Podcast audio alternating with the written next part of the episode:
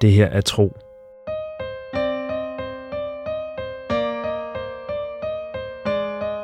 En eventyrlig podcast fortælling i 55 afsnit.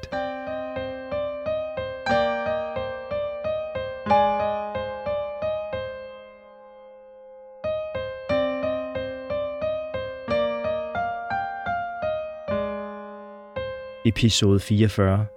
En gammel bekendt. Tro springer i floden, før båden er helt inde ved bredden, og sjosker det sidste stykke gennem vandet. Så stormer han hen imod de to personer, der er kommet til syne mellem de huletræer. Han forstår ikke, hvordan det kan lade sig gøre. Der er så mange ubesvarede spørgsmål i hans indre, men lige nu er det kun et ord, der betyder noget. Bedstefar. Der står han. Tros bedstefar. Det er ikke engang 20 dage siden, at Tro sidst så ham. Alligevel er den gamle mand blevet ældre at se på. Kroppen, der i forvejen var senet og slank, ser endnu tyndere ud og knap så rank, og ansigtets knogler og fuger træder tydeligere frem. Men da Tro kaster sig ind til ham og lader sig gribe i en omfavnelse, er det hans bedstefars velkendte duft og den samme bløde og hårde fornemmelse af hans lange arme om sig, der omslutter Tro. Han begynder pludselig at græde. Måske fordi han har oplevet så meget, siden han forlod familien og landsbyen, og først nu er sammen med en, der står ham nær, og har gjort det gennem hele livet. I hvert fald græder og hikker og snøfter han og klemmer sig ind til bedstefar, og så begynder spørgsmålene igen at dukke frem i hans hoved. Han sætter ord på dem. Hvad i altet laver du her? Du skulle være mange dagsrejser væk, hjemme i landsbyen. Hvordan er du kommet hertil? Bedstefar holder ham ud fra kroppen og ser kærligt på ham. Så griner han. Du er vokset, eller også er jeg sunket mere sammen. Måske er begge dele sandt. Han omfavner ham endnu en gang. Du skal nok få alle dine spørgsmål besvaret, min tro. Men først må du præsentere mig for dine nye venner. Tro ser over skulderen, at Bjørn og Lysanne har trukket båden det sidste stykke op på bredden og er på vej mod dem. Så bliver han også opmærksom på skovmanden ved bedstefars side og snøfter en sidste gang, mens han hurtigt tørrer tårne væk. Det her er min bedstefar, siger han til sine rejsefælder, da de er kommet hen til ham. Og her er Bjørn, søn af Tro holder inde. Der er et forpint udtryk i Bjørns øjne, som gør det svært for ham at gøre sætningen færdig. Bedstefar tager selv over. Søn af Atix Melanesøn og Kali Isias datter, høvdingeparet i Myrne, noget i hans stemme lyder anderledes, synes Tro. Nærmest så modigt. Som om det gør ham ondt at tænke på, hvor Bjørn stammer fra. Måske kan han regne ud, hvor svær en beslutning det har været for skovdrengen at følge med Tro. Men hvorfor skulle det betyde noget for bedstefar, om Bjørn har forladt myrene og sin plads i høvdingens sal, eller ej? Vær hilset, Bjørn Milanes søn, siger bedstefar, og folder hænderne foran sig. Og han ser spørgende på Lysanne. Tro lægger armen om hende. Vil I låne min rejsefælles navn? Vil I passe godt på det? Bedstefar blinker forvirret, men ser så ud til at forstå. Han nikker. Det samme gør Lav Milanes søn. Tro ser spørgende på Lysanne, som nikker. Så præsenterer han hende. Vær hilset, siger bedstefar igen. Jeg er C, og jeg er ganske rigtigt Tros bedstefar. Sammen med mig er Lav Milanes søn. Jeg behøver selvfølgelig ikke præsentere jer to for hinanden, siger bedstefar, henvendt til Bjørn og Lav. Høvdingemanden er klædt i en ankellang grøn, løst siddende dragt, der åbner sig let og afslører en mere kropsnær og praktisk beklædning indenunder, da han trækker Bjørn ind i en omfavnelse. Hans hvide skæg er flettet hele vejen fra tændingerne og ned ad hagen, ganske ligesom da Tro så ham i sit drømmesyn. Du bærer Famkes skovhjerte, siger Lav overrasket. Han rører ved smykket om Bjørns hals. Jeg kan mærke hende så tydeligt, siger han stille. Bjørn smiler bedrøvet. Hun er med mig hver dag nu. Det har jeg set at takke for, siger han med et taknemmeligt nik i retning af bedstefar. Den gamle kvitterer med endnu et sørgmodigt smil. Hvad er det ved Bjørn, der får bedstefar til at opføre sig så underligt? Så husker Tro fortællingen om bedstefars rejse til Milanes horn og hans nære forhold til Lav og Famke. Det må være en meget rørende oplevelse for ham, Sådan at se barnebarnet til sin ungdomskærlighed stå med beviset på hendes forelskelse om sin hals. Lav hilser respektfuldt på Lysanne og Tro. Slettedrengen har en mærkelig følelse af at have mødt skovmanden før, selvom han godt ved, at det kun var en drøm. Måske har Lav samme fornemmelse. I hvert fald er der et underligt glemt i hans øjne, da han ser på Tro. Som om Tro var en gammel bekendt, som han vidste ville komme.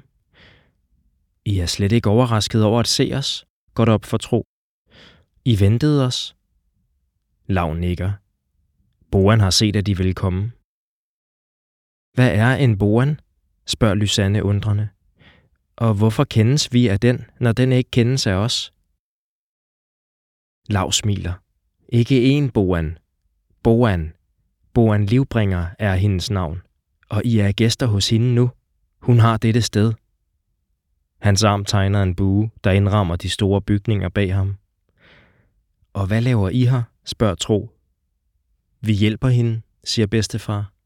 Ligesom alle de andre, der har følt hendes kald. Ligesom I selv vil gøre, nu hvor I også er blevet tilkaldt. Tro forstår først ikke, hvad hans bedstefar mener. Så går det op for ham. Lav og bedstefar tror, at Lysanne, Birn og han selv har følt et kald og har besvaret det ved at komme til dette sted. Er det i virkeligheden det, der er sket? Har han hele tiden været på vej hertil, selvom hans drømme og hans særlige kraft har vist ham andre steder hen? Er han blevet kaldt til dette sted af kræfter, han ikke forstår? Og hvis det er rigtigt, hvorfor? Hvad kan han, Lysanne og Birn, tre børn fra tre forskellige folkeslag, udrette her? Han ser på Lysanne og Birn. De virker ganske forvirrede, og han må se ud på samme måde, for bedstefar slår en latter op. Kom nu med, så skal vi vise jer, hvad vi mener. Han slår armen om Tro og skal til at føre ham ind mellem de hule træer. Vores oppakning, begynder Tro, men bedstefar afbryder ham. Den kan I hente om lidt. Først skal I se, hvor fantastisk dette sted er. De følger bedstefar, og de er ikke gået mange skridt ind mellem træerne, før det går op for dem, hvad luftspejlingerne har været med til at skjule. Udover de store bygninger, der omkranser det høje tårn, er der et stort antal mindre hytter, bygget af træ, ler, sten og strå. Hytterne er bygget rundt om vandhuller. Nogle af dem er ikke meget større end vandpytter, og andre egentlige søer. Og overalt står stjernepopler og sender deres kraftige rødder ned i det gråblå vand. Tro bemærker, at det ikke bare er træerne, der drikker af vandhullerne. Flere steder ser han underlige, ubevægelige slanger stikke deres hoveder ned i søerne. Han kan regne ud, der ikke er tale om levende væsener, men herfra, hvor han står, kan han ikke gætte, hvad de er lavet af, eller hvad deres formål er. Han glemmer dem da også snart igen, for nu ser han de mange folk, der går omkring på stedet, og tro er taknemmelig for, at bedstefar har armen om ham, for ellers vil han måske tabe balancen ved det syn, der møder ham. Han ved jo godt, at der er folkeslag rundt omkring på Syria, som ser fremmedartet ud i en slettemands øjne. Og siden Tro forlod sin landsby, har han mødt både skovfolk og vandfolk. Men nu har han det, som om et bind bliver fjernet fra hans øjne, og han for første gang ser alting, som de virkelig er. For de folk, der går rundt foran ham nu, må være kommet hertil fra hele verden. Tætbygget folk med en gylden glød i huden og røde øjne, der måske er vandret hertil fra bjergene. Elegante, høje folk med lange halse og underligt formede rygge, der har samme mørke hudfarve som tro, eller måske endnu mørkere, men har sort hår i stedet for hans hvide. Det må være ørkenfolk, tænker Tro.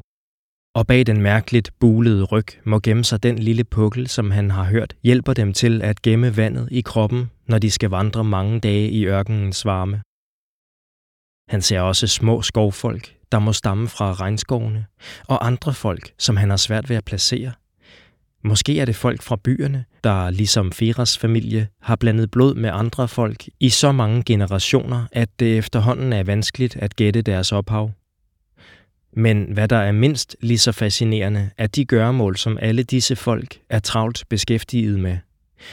Nogle ser til de ubevægelige, kæmpe store slanger – de går frem og tilbage langs dem og stopper indimellem op for at udbedre noget, der til synlædende er i stykker. Andre er vist i færd med at bygge nye slanger. Tro ser en skovkvinde bruge sine evner på en træstamme, der ligger på jorden. Det er ikke en stjernepoppel, kan han med det samme vurdere, men ligner snarere en kæmpe e, der er blevet trimmet for grene og blade. Kvinden er ved at give træet samme form som slangerne i vandhullerne. Er der andre folk går med hurtige skridt ind og ud af de store bygninger, der omkranser det høje tårn et stykke væk fra floden. Hvad laver alle de folk? spørger Tro forbløffet. Bjørn og Lysanne er kommet op på siden af ham og virker lige så opslugte af synet som ham selv. Som jeg allerede har fortalt jer, siger bedstefar, så arbejder de for Boan. De har følt hendes kald og er kommet hertil for at hjælpe hende. Hvor længe har de været her? spørger Tro. Så rynker han brynene. Hvor længe har du været her, bedstefar? Uden at Tro kan sige, hvor mange dagsvandringer der er herfra og til hans landsby i sletterne, så kan han regne ud, at der må være mindst 10. Selv hvis man går den direkte vej gennem sletterne og ikke følger de store veje. Bedstefar må være draget bort, kort efter at han selv tog afsted med Feras, og han må have gået rask til for at nå så langt på så kort tid. Jeg kom for et par dage siden, siger bedstefar, mens han blidt fører tro videre. Andre har været her i meget længere tid. Nogle endda i flere måneder. Og flere kommer til hver eneste dag. Her til morgen sprang en vandkvinde pludselig op af floden og kom ind samme vej, som I nu går. Hun drøbede stadig af vand og var træt efter sin lange rejse, men hun var klar til at arbejde næsten med det samme, fortæller bedstefar. Dalia, spørger Tro Lysanne, men hun trækker bare på skuldrene. Der bor mange vandfolk ved Eldasøen og på de østlige kyster. Det kan være mange andre end min søster. Du leder efter din søster, siger Lav, der går ved siden af Bjørn og Lysanne. Jeg har ikke mødt nogen ved navn Dalia endnu, men jeg skal love dig at spørge efter hende. Bieren tæller på fingrene. Det må være omtrent en halv måned siden du forsvandt fra myrne. Hvor længe har du været her? Det er min niende dag, svarer Lav med en form for stolthed, der giver tro en sær fornemmelse i maven. Den ældre skovmand ser på sin slægtning. Og hvad mener du med forsvandt? Vi har været i Myrne, fortæller Bjørn, og hele byen er på den anden ende, fordi du er væk. De har let efter dig i mange dage. Lav virker overrasket, som om han ikke har skænket Myrne eller dens folk en tanke, siden han forlod den.